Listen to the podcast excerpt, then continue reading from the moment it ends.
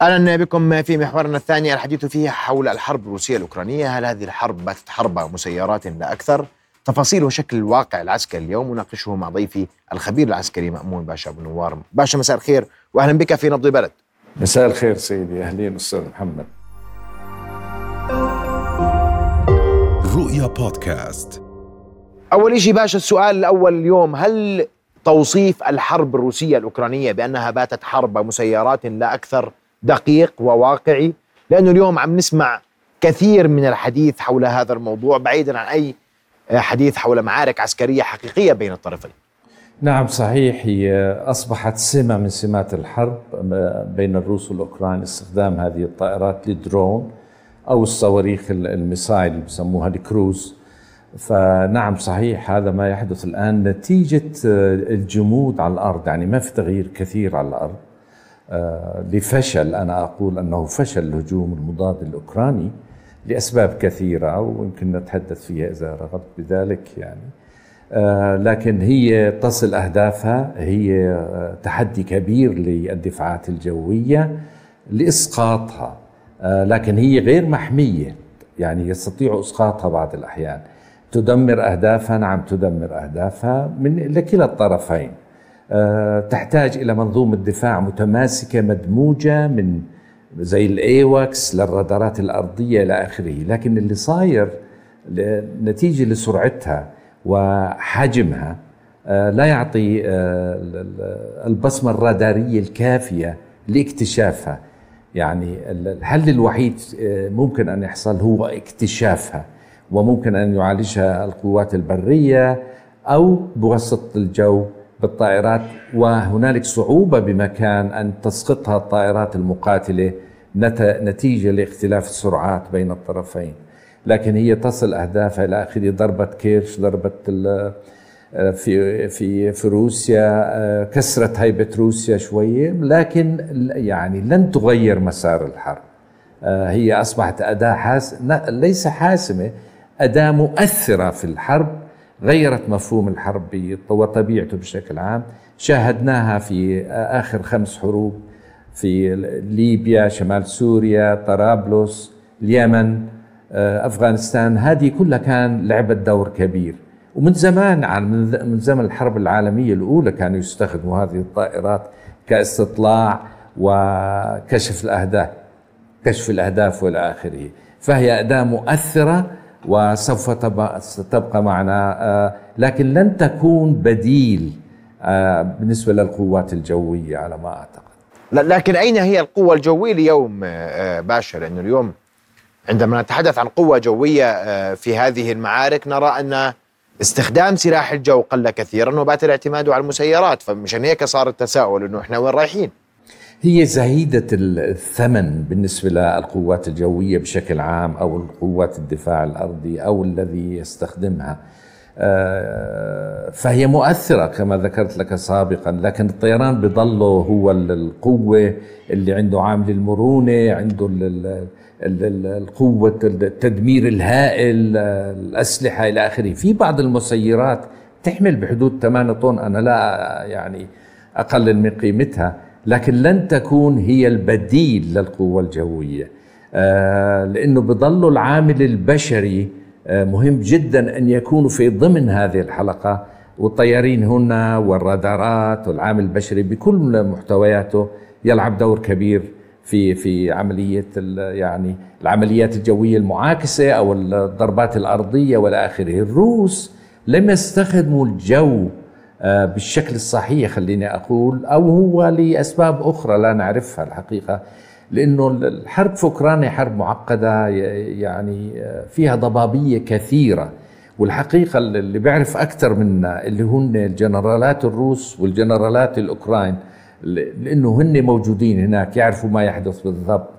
على أي حال، لكن تحليلك يعني لما يحدث باشا، يعني اليوم اسمح لي تحليلك باشا، وأنت تحدثت الروس لم يستخدموا سلاح الجو، استخدموه في بداية المعارك ثم أوقف الجيش الروسي استخدام سلاح الجو بتلك الكثافة على أقل تقدير، ما بدي أقول أوقفه بالمطلق. واليوم المعارك تراوح مكانها، أوكرانيا تتحدث عن تقدم هنا وتقدم هناك، روسيا تتحدث عن تقدم هنا وتقدم هناك، وكأن الأمر إطالة أمد دون نتائج. صحيح؟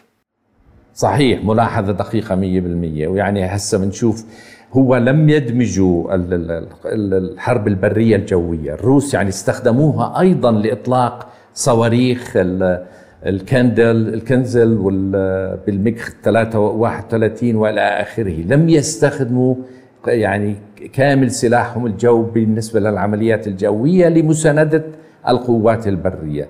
لكن قلت هذا عملية يعني هنالك حجج أوكرانية كثيرة، إنه بدنا الساعة الإف ستة عشر، بدنا الاتكمس، بدنا الهاي مارس، بدنا الابرامز. الأخير بعتوهم. هسه الابرامز لما نحكي أستاذ محمد عن عشر دبابات، يعني ما شو بالرياضيات العسكرية لا لا تفيد شيء.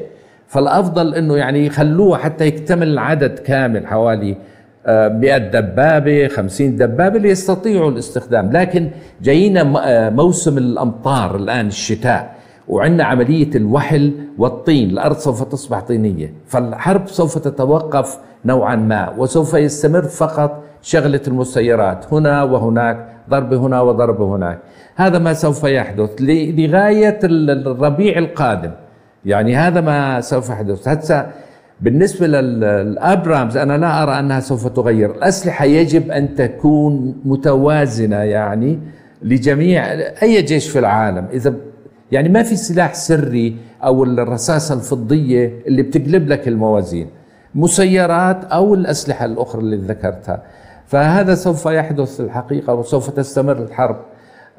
يعني أهدافها الحقيقة حتى بالنسبة للغرب غير معروفة، في تململ من الغرب والناتو. سمعنا بولندا، سمعنا، لأنه لم يحقق الأوكران أي شيء بالنسبة للهجوم المضاد، وهذا كان سبب رئيسي. لماذا لماذا الأوكران حشدوا إعلاميا لهجومهم المضاد، وكأنهم كانوا أكثر واثقين بشكل كبير جدا أنهم سيحققون أهدافهم من هذا الهجوم، ومن ثم أنت تقول أن هذا هجوم فشل؟ لماذا كل ذلك؟ كيف يحدث ذلك؟ فشلوا بذلك لأنه لم ينجحوا، لم يهزموا، لم يخترقوا الدفاعات الجوية، الألغام، الخنادق، الدراغون تي فايل بسموها. فشلوا كاملة، يعني ما اخترقوا شيء. وأيضا هسه ليش بقول فاشل أيضا؟ لأنه بده يتأجل للسنة الجاي، معناته فشل يعني كمفهوم عسكري فشل. أعتقد ال ال يعني ال الأوكران بدهم يربحوا في كل مكان كانوا، وهذا شيء صعب في مثل هكذا حروب الحقيقة. الروس أنا أقول يعني أنا هيك برأيي أيضا، أوكرانيا لن تربح الحرب، وروسيا لن تفوز أيضا بطريقة غير مباشرة.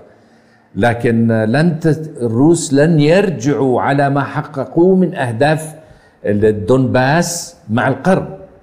أو على فكرة أنا بحب يعني أذكر هنا، حتى لو ضربوا القرم وضربوا جسر قيرش، عندهم يعني البدائل في الطرق البرية لمساندة القوات الروسية عندهم. يعني الجيش الروسي لن ينهار، هذا جيش كبير ودولة نووية يعني، وما أعتقد أنه سوف يستخدموا في تصعيد مرات وإلى آخره. الغرب حريص جدا على أن لا يصعد مع الروس الحقيقة، والروس أيضا يعني حريصين أيضا يعني على الحدود الفنلندية النرويجية إلى آخره، سحبوا بعض قواتهم، فهذا دليل. لكن هالاستمرارية هاي إذا يعني بلش الناتو يتململ بهذا الخصوص، هنالك خطر كبير على أوكرانيا، أنا أرى هكذا. آه لأنه هذا يعتمد أيضا على آه نتيجة هذه الحرب على القواعد الصناعية الروسية باستمرار هذا الدفع نحو معدات قتالية، وأيضا الروس اعتمادهم على الغرب. فهذا شيء مهم جدا أن يستمر، وإلا سوف نشوف يعني في خلل في الموازين وإلى آخره. لكن برأيك اليوم، لأن هناك من روج أن روسيا اليوم تفقد كثيرا من ترسانتها العسكرية، وأن مصانعها لم تعد قادرة لتعزيز دفاعاتها وتعزيز قدراتها وتزويد المقاتلين في الخطوط الأمامية باحتياجاتهم، هل تعتقد أن ذلك حقيقة أم أنها مجرد دعاية لا أكثر ولا أقل؟ من وجهة نظرك عسكرياً دعاية، أعتقد أنها نعم هي بروباغندا. الأسئلة حساسة جداً أعتقد، وحرجة أيضاً الإجابة عليها أنا بالنسبة لي. وأنا من الناس اللي يعني لا أعشق تحليلي دائما وأنظر إلى أسئلة جيدة وأنظر إلى ما يقول الآخرين.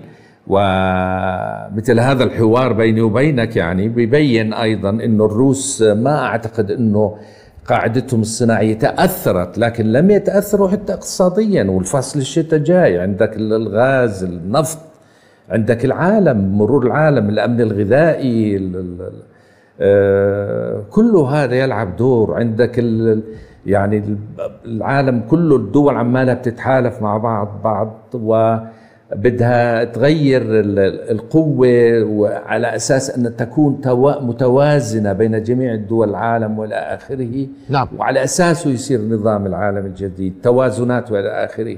بس أعتقد الروس لهم تحالفات مع إيران، أصبح الهند، الصين، فهي قوة عالمية الحقيقة، يعني ليس بالسهل يزودوها. نعم. في أشياء. آه نعم. نعم. أشكرك كل الشكر للخبير العسكري الباشا مأمون أبو نوار، كنت معنا مباشرة من عمان. أشكرك كل الشكر على ما أوردت. رؤيا بودكاست.